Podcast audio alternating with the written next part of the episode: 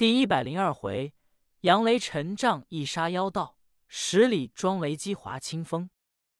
话说济公带领二位班头正走到山内，只见华清风手举宝剑，要杀杨明、雷鸣、陈亮。书中交代，华清风由梅花山逃走，自己一想，非要把济公杀了不可。他打算要炼子母阴魂剑，能斩罗汉的金光。要剪子母婴魂剑，须得把怀男胎的妇人开膛取子母血，抹在宝剑上，用符咒一催，就可以炼成了。华清风自己想罢，一施展妖术，弄了点银子，买了个药箱，买了些完散膏丹，打算到各乡村庄里以治病为名，好找背男胎的妇人。华清风拿着药箱，走在一座村庄。只见有两个老太太在那里说话。这位说：“刘大娘，吃了饭了。”这位说：“吃了。”陈大姑，你吃了？这位说：“吃了。”两位老太太，一位姓刘，一位姓陈。这位刘太太说：“大姑，你瞧，方才过去的，那不是王二的媳妇吗？”陈老太太说：“是呀。”刘老太太说：“不是王二他们两口子不和美啊？怎么他媳妇又给他送饭去？”陈老太太说：“刘大娘，你不知道，现在王二的媳妇有了身孕，快生养了，王二也喜欢了，他自己种两箱稻田，他媳妇给送饭去，现在和美了。”华清风一听，那妇人怀着孕，赶紧往前走。追到村头一瞧，那妇人果然怀的是男鹿。书中交代，怎么瞧得出来是男是女呢？俗语：世上无难事，只怕用心人。要是怀胎的妇人印堂发亮，走路先迈左脚，必是男胎；要是印堂发暗，走路先迈右脚，必是女福。华清风看明白了，赶过去一打鸡手，口念。无量佛，这位大娘子，我看你脸上气色发暗，主于家宅夫妇不和。娘子们最信服这个，立刻站住说：“道爷，你会相面吗？真瞧得对，可不是我们夫妇不和吗？道爷，你瞧有什么破解没有？你要能给破解好了，我必谢你。”华清风说：“你把你的生日八字告诉我，我给你破解。”这妇人说：“我是某年某月某日某时生人。”华清风听得明白，照定妇人头顶就是一掌，妇人就迷糊了。老道一架妇人的胳膊，带着就走。村庄里有人瞧见，说：“可了不得，老道不是好人，要把王二的妻子拐去了。咱们赶紧聚人把老道拿住，活埋了。”一聚人。老道驾着趁脚风，早不见了。华清风来到山内，找了一棵树，把这副人附上，由兜囊把应用的东西拿出来。刚要练剑，把妇人开膛，只见由那边来了三个人，正是威震八方杨明、同雷鸣、陈亮。这三个人在马俊家见事情已完，杨明说：“我该回家了，孔老娘不放心。”我出来为找张荣，张荣已死在古天山，我该回去了。雷鸣、陈亮说：“大哥，咱们一同走。”马俊给三个人道谢，拿出几十两银子给三个人做盘穿，三个人也不好收，回送了银子，告辞出了马家湖。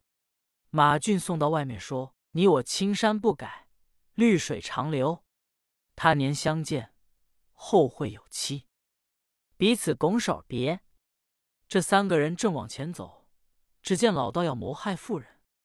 雷鸣是侠肝义胆、口快心直的人，立刻一声喊道：“好杂毛老道，你在这里要害人，待我拿你！”华清风一看，说：“好雷鸣，前者饶你不死，今又来多管闲事，这可是放着天堂有路你不走，地狱无门要找寻。”待山人来结果，你的性命。”雷鸣刚一摆刀剁，老道用手一指，竟把雷鸣定住。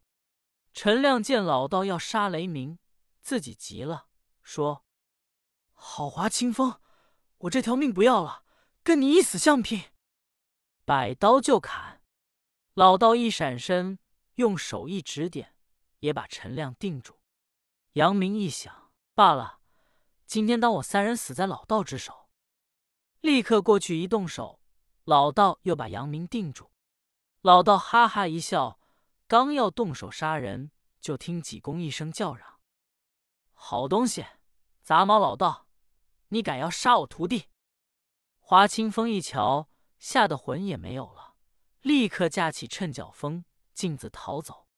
和尚不再追他，过来救了杨明三人，叫把那妇人放下来。和尚用手一指点，那妇人也明白过来。大众复返出了山口，只见来了许多的乡人来追老道。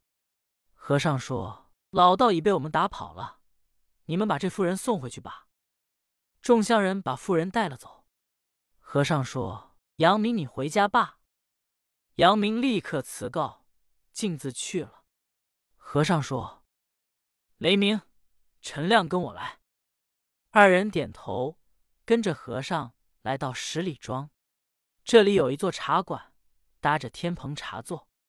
和尚说：“咱们进去歇息歇息。”众人点头。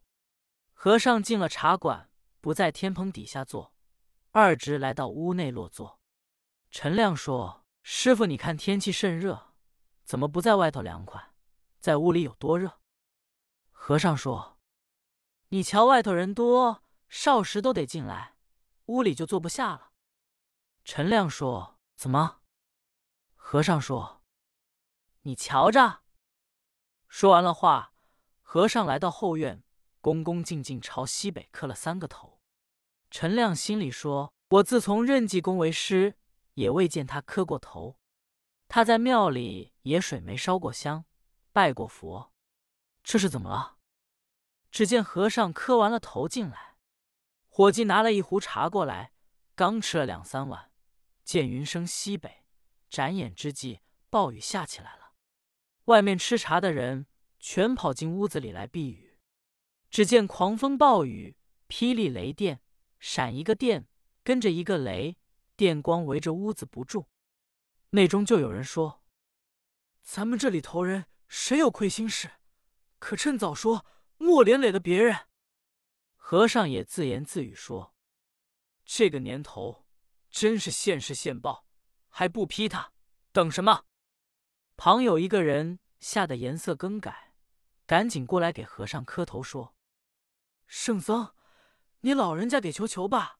原来我父亲有了疯癫，我那天吃醉了，是打了我父亲两个嘴巴。圣僧给我求求，我从此改过自新。”和尚说：“你准改了，我给你求求，不定行不行？”说着话，和尚一抬头，仿佛望空说话：“我给你求，要不改还要劈你。”这人说：“改。”和尚说：“不但要劈一个人，还有一个人谋夺家产的，他把他兄弟撵出去，祖上的遗产他一个人占住，心地不公，也要劈他。”旁有一人听了这句话。也过来给和尚磕头说：“圣僧，你老人家给我求求罢！